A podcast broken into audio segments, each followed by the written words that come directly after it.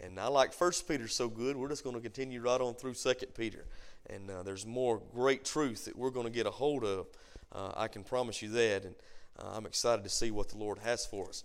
Now, one of the things that really excites me and intrigues me about studying the book of Second Peter is its author. If there's one person that I look up to, that I admire, that I enjoy studying about, it's the Apostle Peter. Um, I can relate to Peter in a lot of ways. Peter was just a regular guy, a regular, ordinary, working class, blue collar guy. Um, that the Lord did something fantastic in his life, radically changed him in a powerful way. Uh, Peter didn't have, didn't go to the, the, the, best seminaries. He didn't have a doctorate in theology. None of that. He just, uh, and there's nothing wrong with any of that. Please don't misunderstand me. All of that's good stuff too. I think that we ought to um, get as much education as we possibly can get when it comes uh, to, to doing the work of the Lord. There's nothing wrong with that. Uh, but that don't have to be the case. I want you to know that whoever you are, wherever you are, God can and will use you if you allow Him to do so. If you relinquish your will to His will, God can work on you, work in you, and work through you. And the, the life of the Apostle Peter, man, is, is living proof of that. I want you to think about all the things that happened in Peter's life um, because of his relationship to Christ. If you remember in Luke chapter 5, we studied this Sunday morning. Luke chapter 5, Peter was called by the Lord Jesus to be a disciple. Um, Jesus said that he was once a fisherman of fish, a fisher of fish, but he was going to be a fisher of men. So, really, what Jesus was saying is, Peter, I'm about to do something in your life that only I can do. I'm going to change your purpose, I'm going to change your plan. And that's exactly what he did, and the Lord used him in a fantastic way. He took an ordinary man and did an extraordinary thing with him. And, folks, all of us as ordinary people, God can take us and do extraordinary things in our lives if we'll only relinquish our will to Him, if we'll only trust the Lord, just as Peter trusted the Lord. And, and so we see some great things that happen in the life of Peter.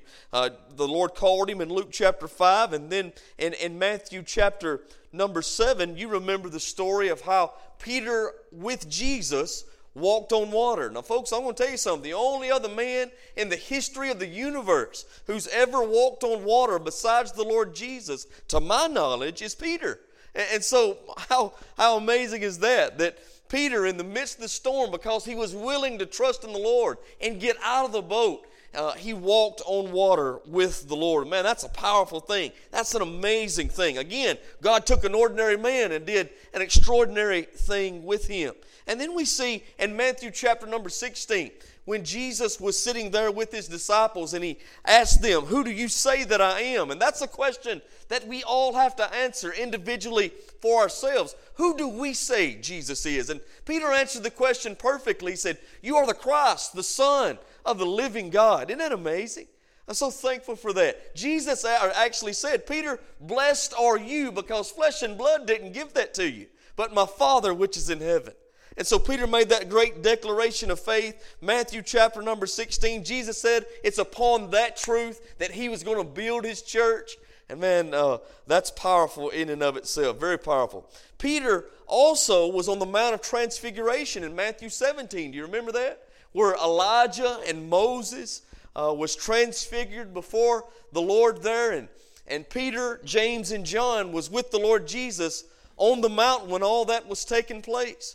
And, and so Peter experienced some fantastic things because of his relationship with Christ. Peter saw the empty tomb on resurrection morning and it changed his life forever. He was never the same. Peter was there in the upper room, if you remember, uh, when Jesus came through the wall and stood in the midst of his disciples. Peter was there on the uh, mountain when Jesus ascended back to the Heavenly Father in Acts chapter number one to take his rightful place at the right hand of God. Peter saw all of this. Peter was there on the day of Pentecost. When the Holy Spirit came, the Bible says in Acts chapter 2, as a rushing mighty wind and filled all the ones that were there in the house. The Bible says that Peter stood up and preached on that day, and 3,000 people got saved by the power of God. And so, listen, the Lord did some amazing things in Peter's life. You go on and read through the book of Acts, you'll see that there was once when Peter was arrested And the Bible says the church started praying for Peter day and night. And as they prayed for Peter, God miraculously, through the work of, of an angel, delivered Peter from the prison. And that's an amazing story. We see Peter walking on the streets of Jerusalem, and the Bible says he was so full of the Spirit of God that as he was walking through the streets and his shadow passed over those who uh, lay in sick beds, they were being healed. That's an amazing thing that God was doing through this ordinary man. Again, folks, don't miss this. God takes ordinary, regular people and does extraordinary things with them. Now, how many of you know if God can do it for ordinary Peter, He can do it for ordinary Israel? And if He can do it for me, He can do it for you. He can do it for all of us. But it takes us walking in faith and beginning to trust the Lord in every situation. Trust the Lord with our lives to fulfill His plan in us. And so, if He can do it for Peter, He can do it for me and for you. The book of Second Peter was, uh, was Peter's swan song, really. It was the last uh, act that, our last letter he wrote, as far as we know, before he was uh, martyred for his faith. It was written between AD 65 and AD 68. Now, we learned from our study of the book of 1 Peter that in AD 64 there was a great fire of Rome, and it burned about 60% of the city. Uh, um, many historians believe that the Emperor Nero himself actually burned the city because he wanted a new city to rule in. Uh, but then he blamed the fire on Christians. And because he blamed that fire on Christians, they began to be persecuted all throughout the Roman Empire. So, sometime after AD 64, um, most people believe that Peter was arrested, imprisoned in Rome, and he wrote the book of 1 Peter and 2 Peter between AD 65 and AD 68. And, and so, uh, the book of Peter um, in, in 1 Peter was um, encourage, encouragement to the saints who were being persecuted all over the Roman Empire. Now, this book that we're going to be studying now, the book of Second Peter, it, it goes a little bit deeper as far as what we believe and why we believe it. Peter warns us here of the apostasy that's coming. Now, what he was warning of in his day, um, we, we are seeing today. We're seeing it like never before. And so the book of Second Peter is going to be a great help for us to know how to navigate through the world we live in. So the, this, there's three chapters in this book. It's not long at all, but in these three short chapters, man, it's power packed. In chapter number one, Peter deals with the convictions of our faith. When I say the word conviction, what does that mean to you? What do you think that means? If we say we are to stand on our convictions or hold to our convictions, what are we saying? Do I know? On our beliefs? Absolutely. Uh, your convictions are the, the, the core principles of what you believe, the foundations of the faith. And, and what Peter does in chapter 1, he begins to tell us uh, what those convictions are. And, and folks, now let, let me say something to you before we go any further with this. Do you know that none of us are going to see things exactly alike? Even when it comes to what we believe concerning Scripture, even though we're all in a Baptist church, we're all not going to see things exactly alike when it comes to our study of what God has said. And there's going to be some things that we can agree to disagree on. Um, I've got brothers and sisters in Christ in all denominations, in non denominational churches. I, I again, I, I, want you to know I'm much more concerned about the name written on the heart than the name written on the door. But I am where I am because I believe what I believe. Can you say amen? And doctrine is important. We want to know what we believe and why we believe it because the Bible says if we don't know what we believe and why we believe it, we'll be tossed to and fro with every wind of doctrine. And so we need to know what God's Word says, what we believe, and, and, why we believe it. That's, that's very, very important. But there are certain things in, when we're talking about what we believe in Christendom, I'm talking about in the church as a whole, that we can agree to disagree on. But when it comes to those core principles, to those convictions that Peter's going to outline for us in the, in the, in the first chapter, we can't move on that. And, let me give you just a few of those. When it comes to the nature of God, how many of you believe that the Word of God teaches that God is triune in nature? If you believe that, say amen.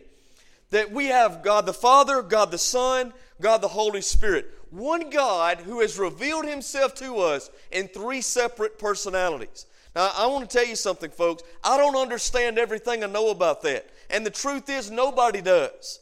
Um, I love what Charles Spurgeon said concerning the Trinity. He said, if you try to explain the Trinity, you'd lose your mind. But if you explain it away, you'll lose your soul. And he's right. We believe in the triune nature of God uh, because God's Word teaches it, because it's outlined for us from Genesis all the way through Revelation. And so that's one of the core principles, the convictions that we have to stand on when it comes to defending the faith. But not only do we believe in the nature of God and, it being triune, but we also believe uh, in who Jesus is according to Scripture. Let me tell you what we believe about the Lord Jesus Christ. We believe that He was God incarnate in the flesh. We believe that He came and was born perfectly so that He might live perfectly, so that He might go and be the Lamb of God that takes away the sin of the world. We believe He was punished for our sin at the cross so that that sin which separated us from God could be taken away and we could have right relationship with the God who loves us. We believe that not only He died on the cross for our sins, but praise God, how many know He rose again the third day? Listen, folks, He overcame death, hell, and the grave, and now all who trust in Him can also overcome death, hell, and the grave. We don't just believe that Jesus was the Son of God incarnate in the flesh, we believe He is God today. We believe that He's right now seated at the right hand of the Heavenly Father making intercession for us. We believe that He is the Son of God, but He is God the Son. So these are some core principles that we don't move on uh, that, that we, we, we must stand upon. And, and that's what Peter does here in the first chapter of the book of Second Peter. Look what he says there in verse number 3 concerning who Jesus is. He says, According as his divine power hath given unto us all things that pertain unto life and godliness through the knowledge of him that hath called us to glory and virtue whereby we are given unto us exceeding great and precious promises, that by these ye might be partakers of the divine nature, having escaped the corruption that is in the world through lust. See, it's through the Lord Jesus Christ that all of these divine and precious promises has been given unto us. Man, that's a that's powerful stuff right there. So we believe that um, the, the, the, the God the Father, God the Holy Spirit, uh, God the Son, um, the Holy Trinity, we believe in that. That's one of our core convictions, that's one of our core principles. We believe who Jesus is, what he did for us, but also we believe in who he is today, that he is the Son of God and God the Son. We believe that the Word of God is God's absolute truth. These are core convictions that we don't move on. We can agree to disagree on gray areas that we see in Scripture, because there are some gray areas. But when it comes to us believing that God's Word is His absolute truth, His objective standard for who He is, for who we are, and for how life is supposed to be lived, folks, we don't move on that. And, and let me say something else we don't apologize for that. I had a lady call me one time, and don't please don't misunderstand me. I never, ever uh, want to be arrogant in my preaching. That, that has been true of, of, of me before, and because I'm in this fallen flesh, and I, I never want that to be true of me. Uh, but but I always want to be uh, bold enough to say what God's Word says. You know, there's a difference in being arrogant and spiritually bold. The Bible calls us to be spiritually bold, to be bold enough to say what God says and stand behind it. And that happens through the power of the Holy Spirit. Now, we should never be arrogant in that, but we should be spiritually bold. And I, I remember one Sunday evening, I got, I'd finished preaching that morning, and a lady called me uh, when I got home, and she was really giving me down the road over some things that I'd said. And she said, You know, you're pretty dogmatic in what you believe. And I asked her, I said, What are you referring to? And she told me. And so I asked her, I said, Do you have your Bible with you? And she said, I do. I said, Well, take your Bible. And we started turning through the Word of God over a certain thing that I had said that morning. I said, Let me tell you why I'm dogmatic about this. Not because I've said it or I believe it. it listen, I, I, I believe it because God's Word said it. And I'm dogmatic on it because that's what God has said to us. And I believe the Word of God to be our absolute standard. Folks, if we get away from that, then, then we've lost it all. There's going to be no power in our church. There'll be no power in our preaching. There'll be no power in our teaching. There'll be no power to change lives. You know what Jesus says? He said, if you continue on my word, then you'll know the truth. And then the truth will set you free. And so I told that lady that day, I said, ma'am, I am pretty dogmatic on what God's word says. I can't back up on that. If I back on the, up on that, then I cease to be a preacher of the word of God. And so we must stand on for our convictions. And Peter does that. Let, us look down and just uh, uh, just three or four verses here in 1 Peter chapter 1, verse number 16. Look what he says. For we have not followed cunningly devised fables when we made known unto you the power and coming of our Lord Jesus, but were eyewitnesses of his majesty. You know what he's saying? We didn't make this stuff up. This is not a storybook um, that we're giving you. This is not a fable. He says, What I'm giving you, I saw with my own two eyes. When I tell you the truth of Jesus, I'm giving you an eyewitness account of who He is and what He did. Isn't that amazing? And this is the word that we have before us. These are eyewitness accounts of who Christ is and what He's done. That's why that's the Word of God is so powerful. He goes on and says in verse number 17, for he received from God the Father honor and glory, and there came such a voice to him from the excellent glory This is my beloved Son, in whom I'm well pleased. You remember me telling you a while ago about the Mount of Transfiguration, how Peter was there with James and John, and Jesus and Elijah and Moses. Elijah representing the prophets, Moses representing the law, and, and, and Peter was there in the, and amongst all of that. And while they were there on the Mount of Transfiguration, if you go back and look, you're going to find that God the Father spoke from heaven and said, This is my beloved Son, in whom I'm well pleased. And Peter heard that with his own ears. And so he writes about it right here. He, he says in verse number 17 that the voice came to him from the excellent glory. This is my beloved Son, whom I'm well pleased. Verse 18, and this voice which came from heaven we heard, and we were with him in the holy mount. We have also a more sure word of prophecy, wherein do you well uh, that we take heed as unto a light that shineth in a dark place. What's he saying? This word of prophecy is the word of God. He said it becomes our light in this dark place. He, he is always sharing with us the importance of sticking with the stuff sticking with the standard, sticking with the Word of God. You'll see that all throughout the first chapter and on through uh, the book of Second Peter. He goes on and says this Watch. Until the day dawn and the day star rise in your hearts, knowing this first, that no prophecy of the Scripture is of any private interpretation. For the prophecy came not in old time by the will of man, but holy men of God spake as they were moved. Watch this now by the Holy Ghost. Amen. And so, why do we believe the Word of God to be God's absolute truth? Because, listen to me, the Word of God that we have, even though it was written down by men, was inspired by God the Holy Spirit. Why do we believe that? I'll tell you why I believe it personally. Because I've placed my faith and trust in what God's Word says, and He changed my life.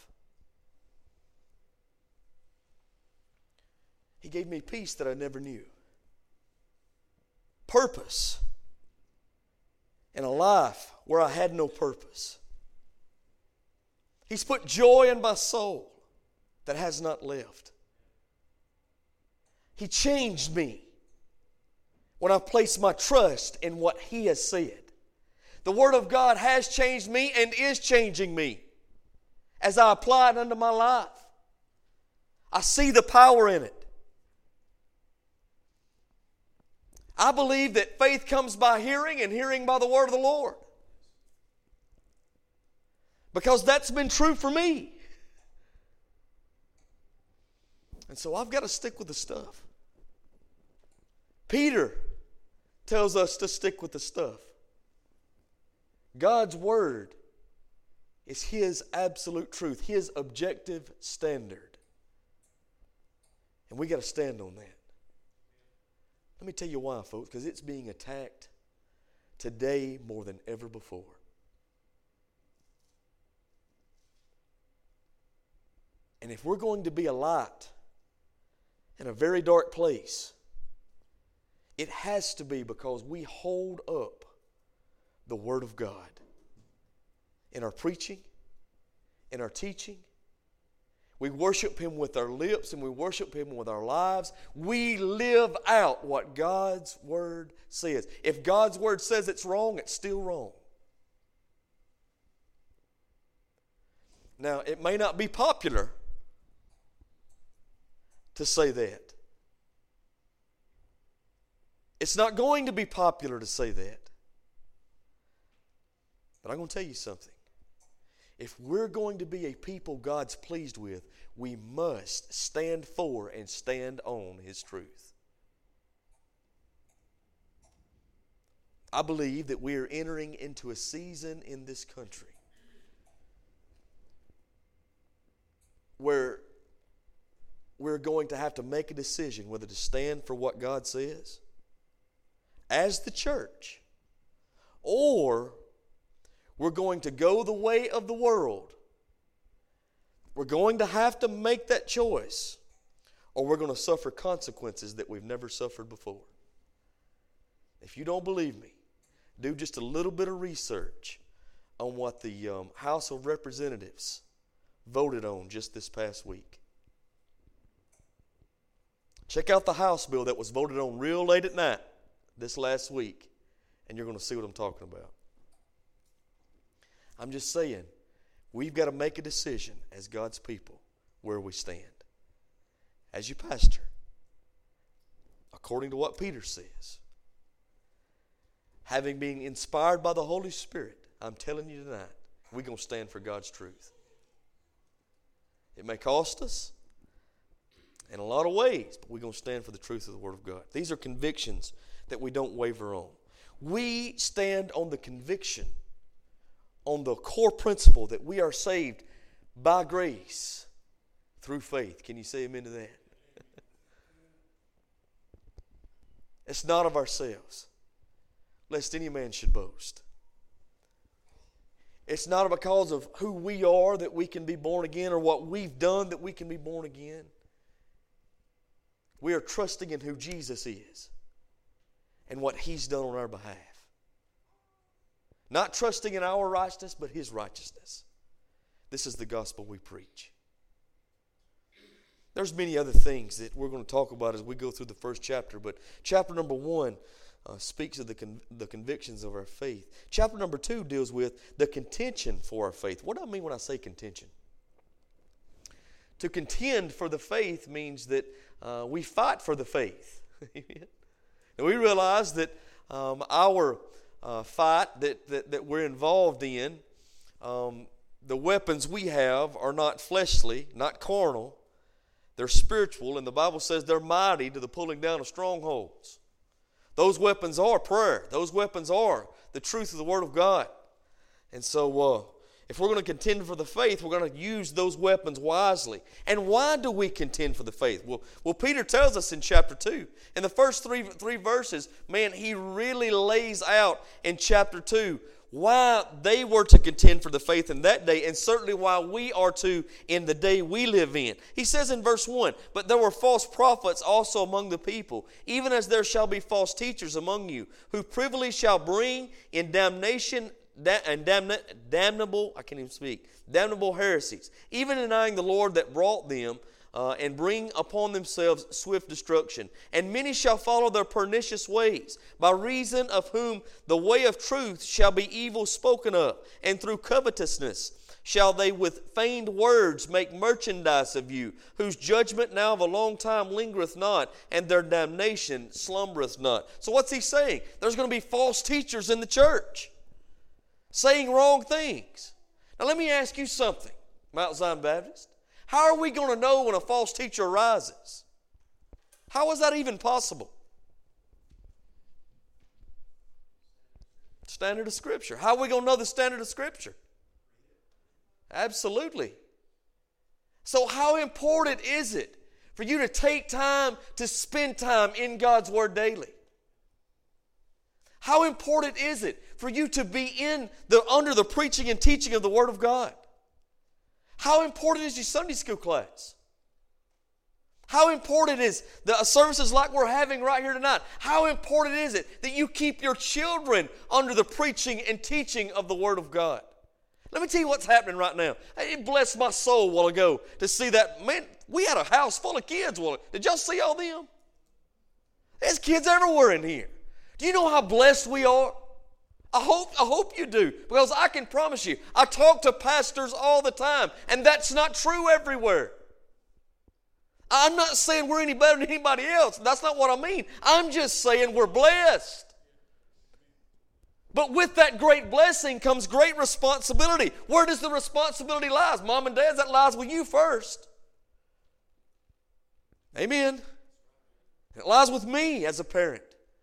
To teach them in our home what it means to follow Jesus. But let me tell you one of the greatest ways you can teach them what it means to follow, keep them plugged into church. Keep them in Sunday school. Keep them in Wednesday night Bible study. Right now, downstairs, they're in the Word of God. My little girl memorizes a, a verse weekly for her Sunday school class. You know how she's eight years old. And man, she knows scripture. I'm telling you. I, we were sitting in the living room the other day, and she's just quoting to me scripture. And I said, Praise Jesus. I'm thankful we've got teachers who are willing to take the time to teach our children the Word of God. Why is that so important? Because, folks, they spend three hours a week max in class in church learning the Word of God. Whether it's Sunday school or uh, Wednesday night Bible study or uh, Sunday nights doing small groups or whatever we're doing. Usually, about three hours a week max, they're going to be st- uh, un- under the teaching of the Word of God in a classroom setting whatever that looks like. How many hours do they spend at school? How many hours do they spend on the internet? A lot more than three. So, if we can get them under the teaching of the Word of God three hours a week, that's a powerful thing. That's needed. And so, the least we can do as parents is make sure they stay plugged in to the things of God. Now, again, that's not the, that's not the ceiling, that's the floor. There's other things that should be going on in your home, and we can talk about that, and we will talk about it as we go through this. I'm just saying, though, they need to be under the preaching and teaching of the Word of God, under the, uh, the anointing of the Lord. And that's what happens when God's people come together uh, collectively to worship. They need that. We need that. Why? Man, there's so many heretical doctrines that Peter uh, speaks of right here in these first three verses. Heresies that are being told all over mainline Christianity today. So we need to know how to call out false teachers. We'll never know something's false until we know what's true. So we study the Word of God. We get under the preaching and teaching of the Word of God. And then in 1 Peter's chapter number 2, verses 3 through 9, I'm telling you, this brother just, he just calls out false teachers. You know what I believe? I believe we ought to do the same thing. if someone is going completely against Scripture, we always speak the truth in love, but we need to speak the truth. It's important that we call a spade a spade. You say, oh, brother Israel, you don't want to be too harsh. Read what Jesus said. My goodness. I've never heard any more hard preaching than what Jesus preached. Now, we've got to be very careful with that, I know, because Jesus knew the hearts and minds of all men, and we don't. But I'm just saying, when we uh, uh, hold up the standard of Scripture and we know what God has said, we know the truth, we'll know what's false, and we shouldn't be afraid to call out what is false. Peter did that. Peter did that. And we'll see that as we look through it. He uses some very, very strong words, but he's doing it because he's addressing a serious problem. Do y'all think we got some serious problems in our world today? Let me tell you how serious the problem we got. I, I watched just a little bit, much as I could stomach, of the um, debate last night. Did anybody watch any any of it? So I'm sitting there watching it, and um, the guy that's the, the mayor in Indiana, Pete Buttigieg, is that the way he says his name? When they announced him, or excuse me, when they were asking him a question, they were asking him a question. Um, I believe it was on insurance for his family, family coverage insurance. This is how they posed the question How do you think you and your husband should be covered with the insurance provided in the uh, what's the what's the uh, Obamacare? It's called something though. Affordable Affordable Care Act. How do you think you and your husband? I want you to think about that just a minute. Here we have a presidential candidate running for president of the United States. And when they address the man that's running for president for the United States, they talk about him and his husband, how they should be covered under their family insurance. That's where we've got to in this country. I never thought I would see that. See, not only are we saying it's okay, but we're, we're putting these people up on a pedestal. He's running for president and got a lot of support. Folks, it may not be popular what I'm fixing to say, but right is still right, wrong is still wrong. The Bible says plainly man is created for woman and woman for the man. And God has not changed his mind on this. So we live in a very dark day, in a very dark place, with some serious problems. And we need some strong truth from the Word of God. We'll see. I'm telling you, man, this book of Second Peter, um, when the Bible says that it's quick and powerful, that it's alive and powerful and gives us what we need when we need it in Hebrews 4 and 12, it's right. That's right. That's truth.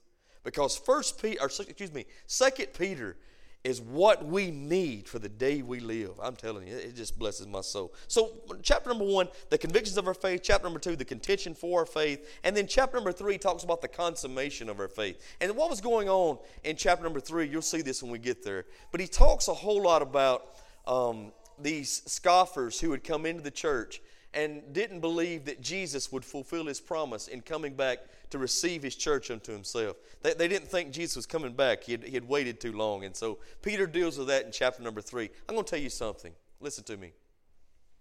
What Jesus says you can count on. What God's word says you can count on. And uh, Peter makes that clear in chapter number three. So that's what we got to look forward to as we study through this. And I'm excited about what the Lord has for us. Hope and pray that you are too. Pray for me as your pastor. Pray for one another that um, we would all be what God would have us be. Amen. Does anybody got any comments or questions before we close this evening?